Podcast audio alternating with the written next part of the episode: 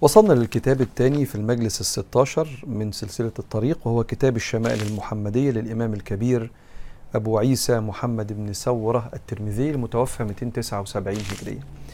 كتاب الشمائل المحمدية في كل مرة بناخد يعني حال من أحوال النبي وصفة من صفات النبي عليه الصلاة والسلام.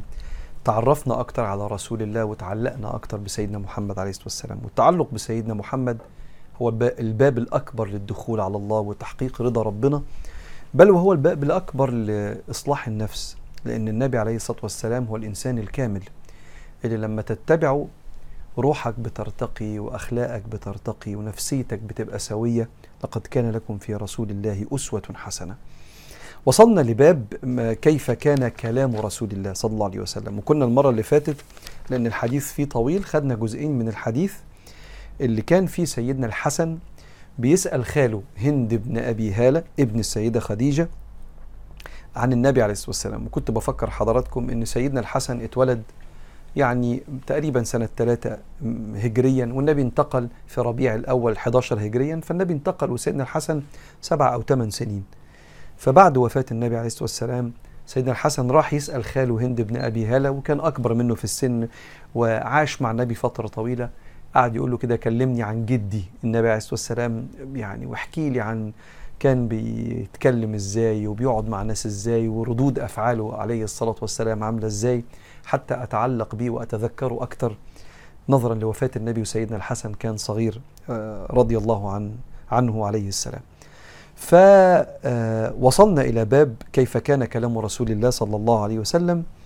قال وإذا أشار بيحكي بقى سيدنا هند بن أبي هاله على سيدنا النبي عليه الصلاة والسلام وإذا أشار أشار بكفه كلها وإذا تعجب قلبها وإذا تحدث اتصل بها وضرب براحته اليمنى باطن إبهامه اليسرى وإذا غضب أعرض وأشاح وإذا فرح غض طرفه جل ضحكه التبسم. يفتر عن مثل حب الغمام.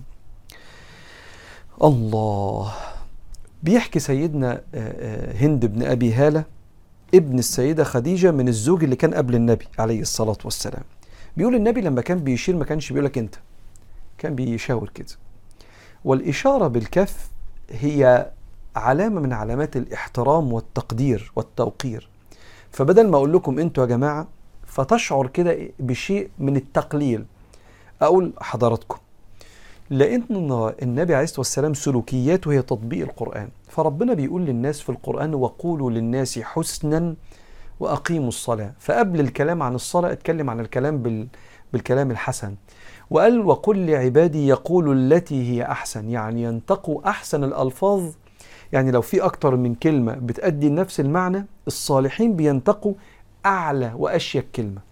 فالنبي بيشاور لك مش هيعمل لك كده. هيشاور لك كده. صلى الله عليه وسلم. إذا أشار أشار بكفه كلها. وإذا تعجب قلبه. يعني هو بيشير كده يتعجب يقلب الكف بتاعته صلى الله عليه وسلم. وإذا تحدث اتصل بها.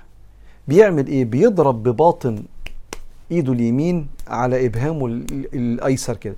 وكأن دي كانت من أحد طباع النبي في الكلام. زي ما تلاقي حد مثلا يقول لك عندنا واحد اتنين تلاتة أو مثلا يعد لك واحد اتنين تلاتة. كان سيدنا النبي من ضمن تصرفاته أو إشاراته وهو بيتكلم كان يعمل كده لو مثلا بيأكد على حاجة أو بيتكلم في شيء معين. سنة من سنن النبي صلى الله عليه وسلم. وضرب براحته اليمنى باطن إبهامه اليسرى. قال وإذا غضب أعرض وأشاح. لما كان سيد النبي بيغضب يعني كان بيظهر عليه إن في شيء ما لم ينال استحسانه هي زي ما عجبوش يعني. فكان كأنه بيبص في الناحية التانية يعني. والناس الطيبين الكرام تلاقي عندهم حتة من دي إنه لما يتضايق كده اولا طبعا بيبقى عنده سيطرة على نفسه وتلاقيه ممكن يكون مش بيبص في عينيك لما يتضايق لأن عينيه رحيمة وهو متضايق بتبقى عينيه غضبانة. فتلاقيه الأفضل إن هو يعرض ويشيح علشان ما يبصلك ما يوصلكش نظرة هو ما يحبهاش وأنت ممكن ما تستحملهاش من إنسان طيب وحنين. فكان يعرض ويشيح صلى الله عليه وسلم إذا غضب. وإذا فرح غض طرفه. لما يفرح صلى الله عليه وسلم كان برضو يعني يبقى عنده شيء كده بيبان في عينيه وهو فرحان وينظر في الأرض ويغض الطرف. كأن فرحته كده أنا بتكلم يعني بحاول أشرح أحوالنا إحنا لأن أحوال النبي أرقى من إنها تتشرح. بس عارف لما تفرح كده فتدخل بفكرة جواك كده عن فضل ربنا وعن ذكريات معينة وعن معاني وانت فرحان فتلاقي طرفك كده نظر لجواك. غض الطرف كده ويعني كأنه بيفتكر معاني مش بس ليها علاقة باللي هو شايفه فرحه أو الخبر اللي سمعه أو الموقف اللي شاهده إنما كده كأنه بيتذكر أشياء لها علاقة بربنا ولها علاقة بأمنيات كان بيتمناها فإذا فرح غض طرفه. جل يعني أكثر جل ضحكه التبسم. لو جيت عملت إحصائية ده سيدنا هند بن أبي هلا يقول كده لو عملنا إحصائية نلاقي إن ضحك النبي أغلبه كان ابتسام. والتبسم إن الإنسان يفتح شفايفه وأسنانه تبقى منطبقة على بعض. ما يبقاش في فتح للفم وإن كان النبي كان ساعات يذكر إنه ضحك حتى بدت نواجذه يعني الضروس الخلفية صلى الله عليه وسلم. ولكن أغلب الضحك كان ابتسامة. وده يعني في معاني كتيرة مرتبطة برسوخ النبي عليه الصلاة والسلام وجمال ضحكته لدرجة إنه سيدنا هند بن أبي هلا يقول يفتر يعني يفتر يعني يفتح. عن مثل حب الغمام. سنانه من كتر ما كانت بيضة كأنك شايف سحاب. الغمام اللي هو السحاب. كأنك لما تفتح كده تشوف لون أبيض زي السحب في آه، أسنان النبي صلى الله عليه وآله وسلم.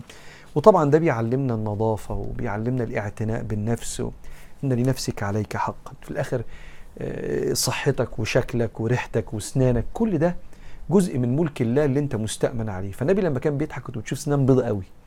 صلى الله عليه وسلم لأن ربنا خلقه جميل. وطبعا بيعلمنا إحنا كثرة استخدام السواك أو الفرش السنان اللي بتدي انطباع إن الإنسان في نفسه نظيف. باب ما جاء في ضحك رسول الله صلى الله عليه وآله وسلم. انتقلنا الباب تاني بيتكلم النبي كان بيضحك إزاي وبيضحك على إيه.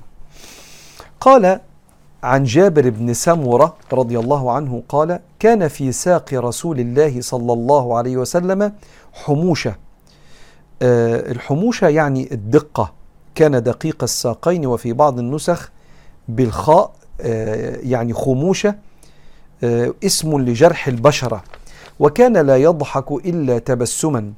فكنت إذا نظرت إليه قلت أكحل العي قلت أكحل العينين وليس بأكحل.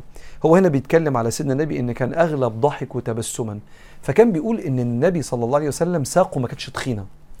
الساق اللي بيبقى فيها يعني اللي بيبقى فيها شغل ويعني انسان بيتعب وبيمشي وبيحارب وبيسافر وبيتاجر بتبقى بتغلب على ساقه. برضه خلينا نوصف نوصفنا إحنا برضه لأن الوصف يليق بينا إحنا والنبي أعلى من كل شيء. تبقى الساق بتاعته يغلب عليها العضلات مش يغلب عليها السمن أو التخن يعني. فكان سيدنا النبي صلى الله عليه وآله وسلم زي ما وصفناه في بداية الكتاب كان جسمه مستوي كده وما كانش بدين صلى الله عليه وآله وسلم. لكن المقصود هنا كان لا يضحك إلا تبسما. أغلب ضحكه كان ابتسام صلى الله عليه وسلم. وكان يقول يقول سيدنا عبد الله بن الحارث آه، ابن جزء رضي الله عنه قال ما رأيت أحدا أكثر تبسما من رسول الله. آه. الغالب على ملامح وجه النبي الابتسام. الغالب عليه. ما شفتش حد بيبتسم أكتر من النبي عليه الصلاة والسلام. وده بيعلمنا إحنا إن في معاني في القلب من الهدوء والسكينة وحسن الظن بالناس واستبشار الخير من إيدين ربنا وإن كله هيبقى إن شاء الله خير ما دام ربنا معانا. المعاني دي بتخلي الوش ما يغلبش عليه لا الحزن ولا التكشير إنما يغلب عليه السكينة. فإذا سكن القلب سكن الوجه فبقى أغلب ملامحه أقرب للتبسم. صلى الله عليه وآله وسلم. وبعدين بيقول سيدنا أبو ذر آه، عن أبي ذر قال رسول الله صلى الله عليه وسلم إني لأعلم أول رجل يدخل الجنة وآخر رجل يخرج من النار. يؤتى بالرجل يوم القيامة فيقال اعرضوا عليه صغار ذنوبه ويخبأ عنه كبارها.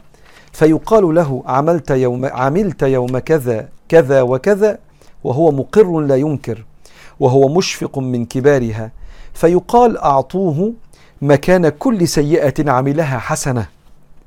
فيقول إن لي ذنوبا لا أراها ها هنا.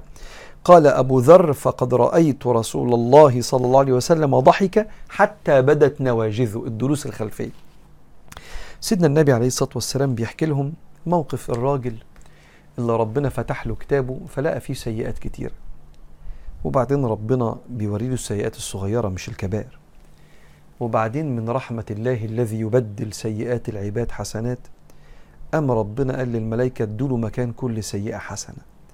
فالراجل بدأ يشوف انتقال السيئات لحسنات فقال له ربنا بس يبدو إن الملائكة نسيت تكتب حاجة يا رب كأنه بيتشطر كأنه بيفكر يعني إيه الملائكة ولا بيقول لربنا في حتة مش مكتوبة اتنست هنا.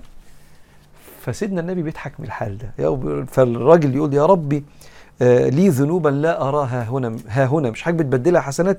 يبقى مش كنت تكتب لي سيئات كتير عشان ما دام حضرتك كريم قوي كده. فيضحك سيدنا النبي صلى الله عليه وسلم على أحوال العباد وصبر الله عليهم هم بيكلموه يوم القيامة بالطريقة دي. وعن عبد الله عن جرير بن عبد الله رضي الله عنه قال ما حجبني رسول الله صلى الله عليه وآله وسلم منذ أسلمت ولا رآني إلا ضحك. كان سيدنا النبي سيدنا جرير ده كل ما النبي يشوفه يضحك وكأنه بيفكره بمعاني جميلة وكأنه عارف شخصية جرير. حنين أو قلبه رهيف لو شاف النبي باله مشغول كده مش مبتسم ممكن يخاف النبي زعلان منه ولا إيه. فكان كل ما يشوفه يبتسم له ويضحك له. فيا بخت سيدنا جرير ناخد حديث كمان وبعدين نكمل باب ضحك رسول الله المرة الجاية. وقال رسول الله صلى الله عليه وسلم من حديث عبد الله بن مسعود قال عليه الصلاة والسلام إني لأعرف آخر أهل النار خروجا. رجل يخرج منها زحفا فيقال له انطلق فادخل الجنة. قال فيذهب ليدخل الجنة فيجد الناس قد أخذوا المنازل. كل واحد دخل بيته خلاص. فكأن ما فيش مكان يعني. فيخرج فيقول يا رب قد أخذ الناس المنازل. فيقال له أتذكر الزمان الذي كنت فيه؟ فيقول نعم. فيقال له تمنى. وانت فاكر كنت عايش في أنهي زمن؟ يعني أيام مثلا الفراعنة. فلما أقول لك بيت تتخيل البيت زمان؟ ولا أيام ستيف جوبز وبيل جيتس فعارف ال iPhone وعارف المايكروسوفت ولا أيام إيلون ماسك فعارف الطلوع للقمر وعارف العربيات اللي مش عارف عاملة إزاي بالكهرباء. أنت كنت في أنهي زمن؟ فيقول له أيوه ربنا فاكر يقول طب يلا تمنى بقى. تمنى اللي يخطر على بالك من الحلاوة والجمال اللي كان في زمانك. خد بالك ده آخر واحد يخرج من النار. فيقال له تمنى. قال فيتمنى. فيقال له فإن لك الذي تمنيت وعشرة أضعاف الدنيا. فالراجل يقول فيقول تسخر بي وأنت الملك. قال فلقد رأيت رسول الله صلى الله عليه وسلم ضحك حتى بدت نواجذه. يعني سيدنا النبي بيتكلم عن واحد بيقول لربنا حضرتك بتتريق عليا يا رب. وحضرتك الملك. طب الراجل بيتكلم كده ليه؟ لأن ربنا بيقول له اتمنى فقعد يتمنى. فلما اتمنى ربنا قال له خلاص تمنيت أنت اللي أنت نفسك فيه هديهولك وعشرة أمثال الدنيا. لأن عطاء ربنا كده. هو ربنا كبير وعطاؤه كبير. ربنا غني وعطاؤه كتير. ربنا واسع وعطاؤه يغرق أي حد. فالراجل كان متصور يعني إنه لما يتمنى يتقال له بص دي مناسبة ودي مناسبة وأنت أصلا لسه طالع من النار بس دي مش مناسبة. ما تستاهلهاش. خد ثلاثة من الخمس حاجات خد ستة من العشر حاجات. ما أنت لسه طالع من النار احمد ربنا. لكن ربنا قال له اللي انت تمنيته ده ده خد فوقه عشر أضعاف الدنيا. الجيل بتاعنا يصدق ده لأنه شاف إزاي العلماء الفلك اكتشفوا إن الأرض الشمس أكتر أكبر من الأرض بمليون وتلتمائة ألف مرة. والشمس نجم متوسط الحجم زي ما بيقولوا. واكتشفوا البلاك هول الرهيب ده اللي قطره مش عارف حاجة و30 مليار كيلو. الأرض قطرها 13 ونص تقريبا تقريبا 1000 كيلو. قطر الأرض. وده القطر بتاعه 37 38 مليار كيلو. فاحنا نقطة. فالدنيا عند ربنا فيها كتير قوي قوي قوي فوق ما نتصور. ويخلق ما لا تعلمون. فساعتها النبي بيضحك على واحد بيقول لربنا يا رب تسخر مني يا رب وحضرتك الملك. أتسخر من مني وأنت الملك؟ فيضحك النبي من حال واحد مش متخيل كرم ربنا سبحانه وتعالى لدرجة إنه افتكر إن ربنا بيسخر منه لما قال له خد ده كله. فيضحك النبي صلى الله عليه وسلم يا سلام على جمال القعدة. والنبي بيتكلم في موقف جلل زي ده وينتهي بتبسم كده من أحوال الناس اللي بس لو تعرف ربنا تعرف قد إيه هو كريم فما تسيبش ربنا أبدا.